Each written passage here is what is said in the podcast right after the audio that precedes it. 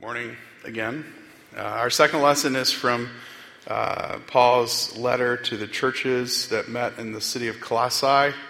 Um, Caleb has done such a wonderful job of introducing us to this letter as the lectionary has us in Colossians for a little bit here. And it's my privilege to, uh, to work with you here this morning on this passage in front of us that I'm about to read to you, printed in your liturgy. As you therefore have received Christ Jesus the Lord, continue to live your life in Him, rooted and built up in Him and established in the faith just as you were taught, abounding in thanksgiving. See to it that no one takes you captive through philosophy and empty deceit, according to human tradition according to the elemental spirits of the universe and not according to Christ. For in him the whole fullness of deity dwells bodily, and you have come to fullness in him, who is the head of every ruler and authority. In him also you were circumcised with a spiritual circumcision by putting off the body of the flesh in the circumcision of Christ when you were buried with him in baptism, you were also raised with him through faith in the power of God who raised him from the dead. And when you were dead in trespasses and the uncircumcision of your flesh, God made you alive together with him when he forgave all our trespasses, erasing the record that stood against us with its legal demands. He set this aside, nailing it to the cross. He disarmed the rulers and authorities and made a public example of them, triumphing over them in it. Therefore, do not let anyone condemn you in matters of food and drink, or of observing festivals, new moons, or Sabbaths.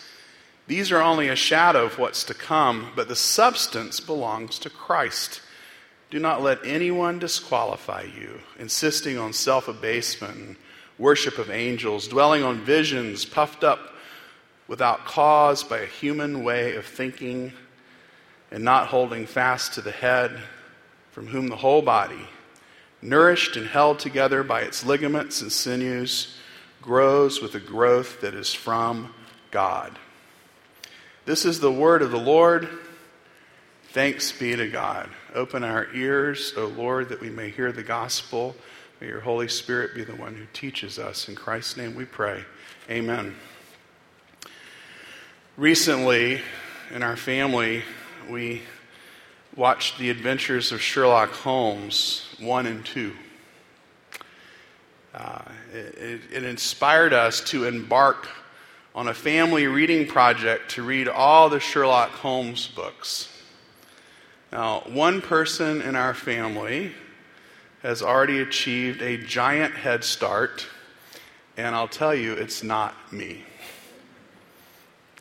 At the men's gathering this week at Fountainhead, I was telling a couple of guys about this, and we began reminiscing about when we had read Sherlock Holmes stories as kids and how fascinated we were by his use of logic to solve mysteries.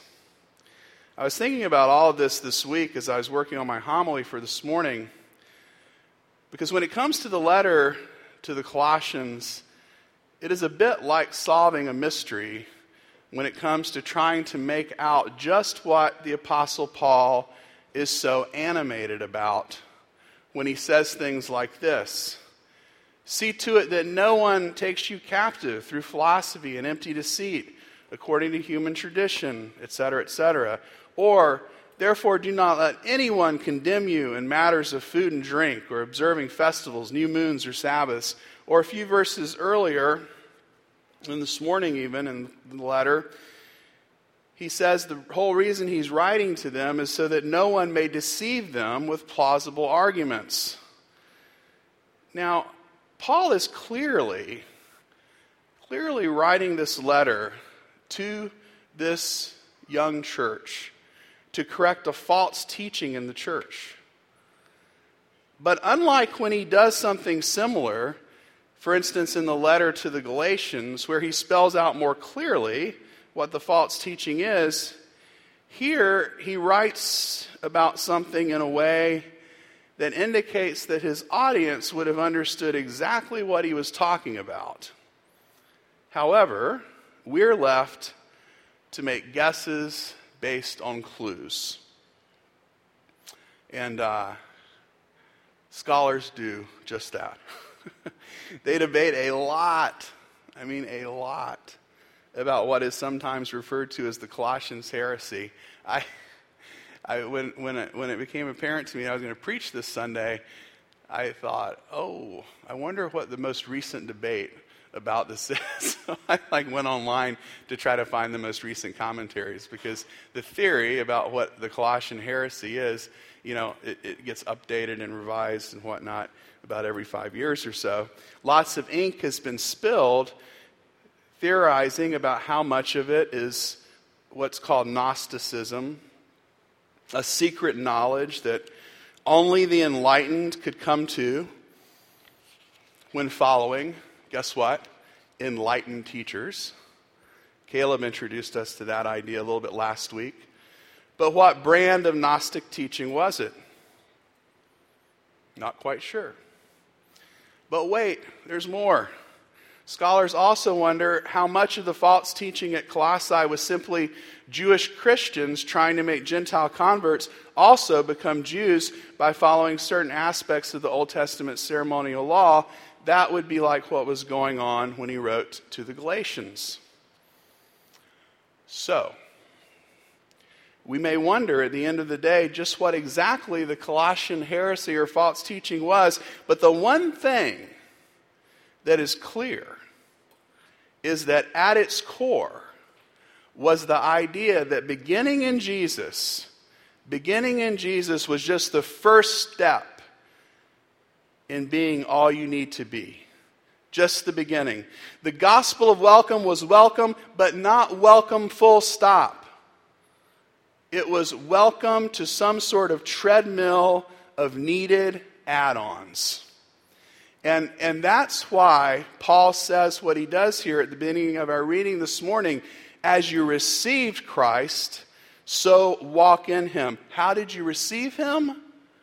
You received him by saying yes to his grace and not by one single thing you did or left undone. You said yes to his welcome. You said yes to his forgiveness. You said yes to his love. And in the same way, now, everything else in your life that has to do with following Jesus, in other words, everything in your life, is just a simple continuation of saying yes to God's gracious invitation of forgiveness and love. You don't need any add ons, you don't need to do something else. Everything about the relationship that matures, relation, uh, that, everything about the relationship that matures, matures not because you start doing something different or you exert some kind of effort or you present yourself in a better light et cetera, et cetera, et cetera. Everything about the relationship that matures, matures because of God's grace as you received Christ. So also walk in Him. Okay. Well, that's it. You receive Christ by grace. That's the exact way you continue to, leave, to, to live in Him and then Paul goes on to say, in so many ways in this letter and in the passage in front of us this morning, if anyone says to you that you need to do this or that in order to gain some secret knowledge or to be in a spiritually superior place of enlightenment, if anyone says to you that you need to engage in this ritual or that religious experience in order to know something more than what is revealed in God's gracious act of moving you from darkness to light through bringing you to and in his presence through Jesus Christ, our, our union with him and his life, death, and resurrection and ascension of Jesus, if anyone says there's more than that, don't listen to them. Don't listen to them. They are lying to you. He doesn't mince words. Now, in the time that we have remaining, I want to dig in a bit with you to try to think about what Paul wants for the Colossians in this passage in front of us. What does he want for them? Um, and, and then when we can imagine what he wants for them, I want us to think about how we can think about what he might want for us in our particular context today. There's nobody here this morning who's saying to you, oh, you know, engage in this ritual or that ritual, or I have some secret knowledge for you or whatnot. I mean, the categories are different, our context is different, but our human condition is the same. And so when we think about what he wants for them, I think with a little bit of imagination, we can imagine what he wants for us too. When Miroslav Volf was with us a couple of years ago on a Sunday morning, he reminded us in his homily that because we are human beings, creatures, we have limits. We have limits. There's good news in that, just saying that. Man, I, I like to be able to say, I have limits. I'm a, I'm a creature. I have limits. That's why I've loved the music this morning. Every song this morning has been about resting in Jesus and, and, and, and letting Jesus take us by the hand and, and all of that. Um, anyway, it, when Volf was with us, he, he reminded us that as human beings we have limits. But, but he also said this because we are fallen human beings living in a fallen world, we're also and, and this is a little bit cruelly ironic, we're also susceptible to limitless desires and a feeling of limitless responsibility. We want more and more, and then we just want more and more, and we feel responsible for more and more.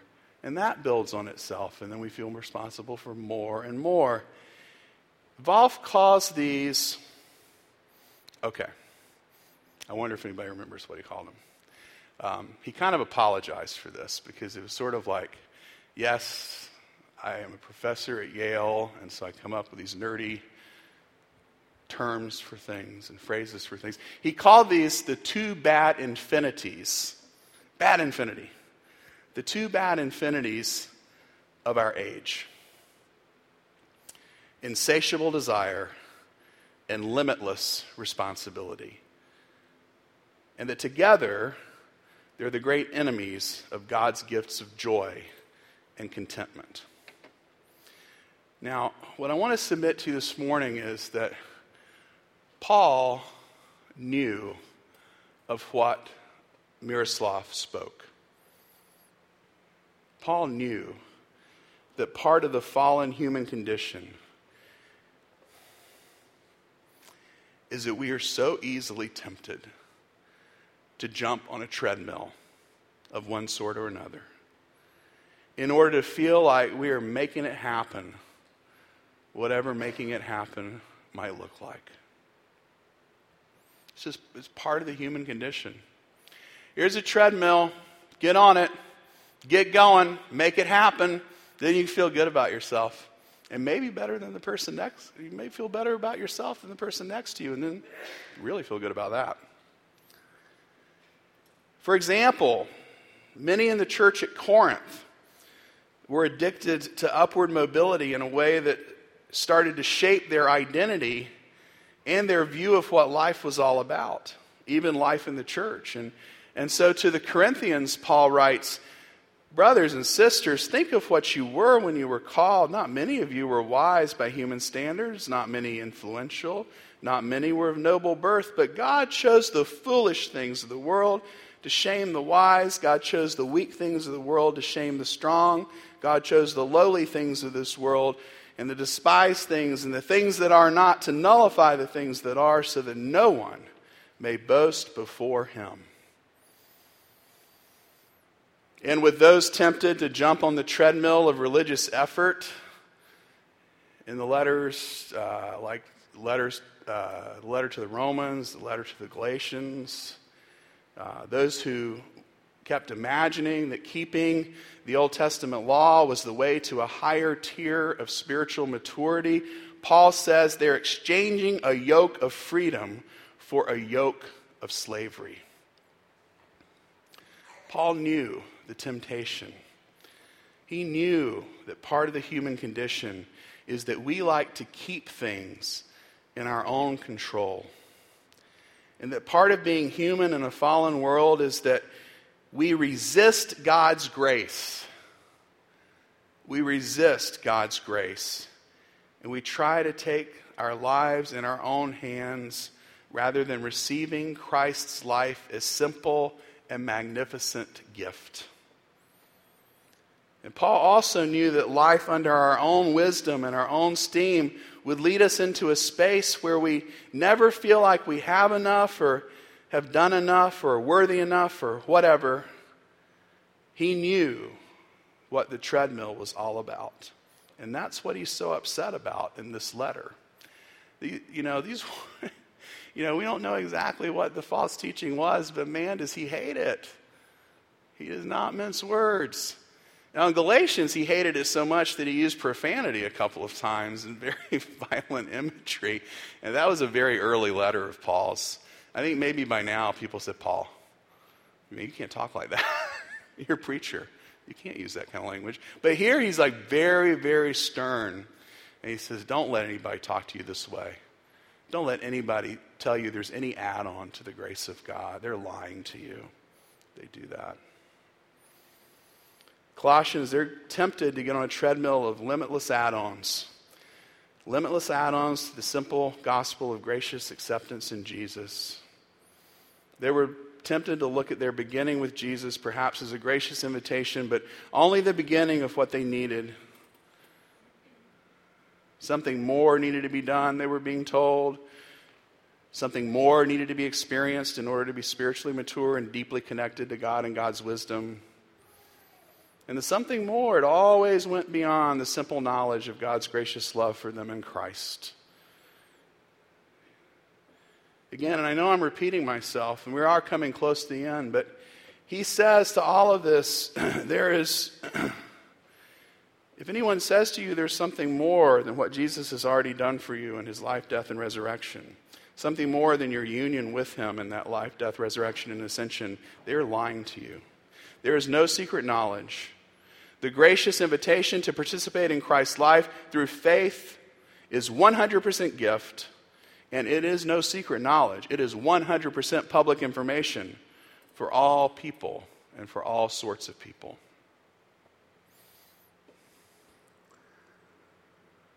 From time to time, as I mentioned earlier in our greeting this morning and in our homily preview, from time to time at Grace, we've made the point in our teaching and preaching that God loves you, who you are, as you are, warts and all. He loves the real you, not the idealized version of you that we often imagine that we need to project in order to be lovable or thought well of or whatnot. This spectacularly good news is at the heart of the gospel and it's simmering just below the surface in everything that Paul says in this letter.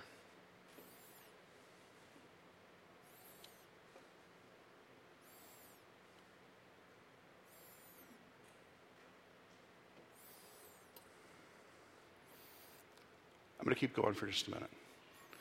I was, I was just about to wrap it up, and I thought I can also say this, so I am. What was at stake for Paul in this letter, uh, you know, was the heart of the gospel.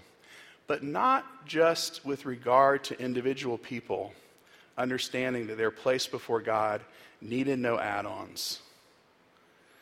But also deeply concerning to him was the health of the community as a whole. You think about this with me. A community of people made up of those who know that they are who they are by the grace of God and through no effort or achievement of their own. That is a community of people who also love and accept each other, warts and all.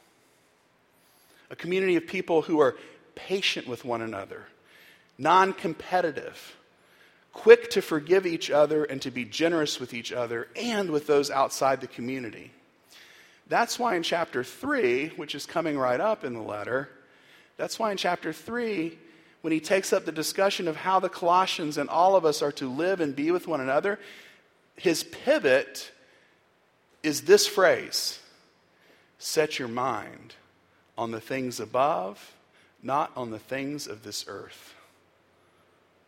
Here's what he says If you've been raised with Christ, seek the things that are above, where Christ is, seated at the right hand of God. Set your mind on things that are above, not on the things that are on this earth. For you've died, and your life is hidden with Christ in God. When Christ, who is your life, is revealed, then you also will be revealed with him in glory. The things of this earth consist of human efforts to become who we think we need to be according to human wisdom and human categories. The things above, in breathtaking language, he says, consists of the knowledge that we are already, warts and all, hidden with Christ in God. And now, when we come to this table each week, we're reminded in faith that that fullness that awaits us when Christ is revealed in the world to come, we will be revealed with him also. Paul says in our reading this morning, today, today, you have fullness in him. You, whoever you are, following Jesus in faith and repentance, you have fullness in him, not through any efforts of your own or through secret knowledge, but only by saying yes over and over again to God's gracious invitation to follow Jesus in faith and repentance. Go forth in that blessed good news. In the name of the Father, and the Son, and the Holy Spirit, thanks be to God for the gospel. Amen.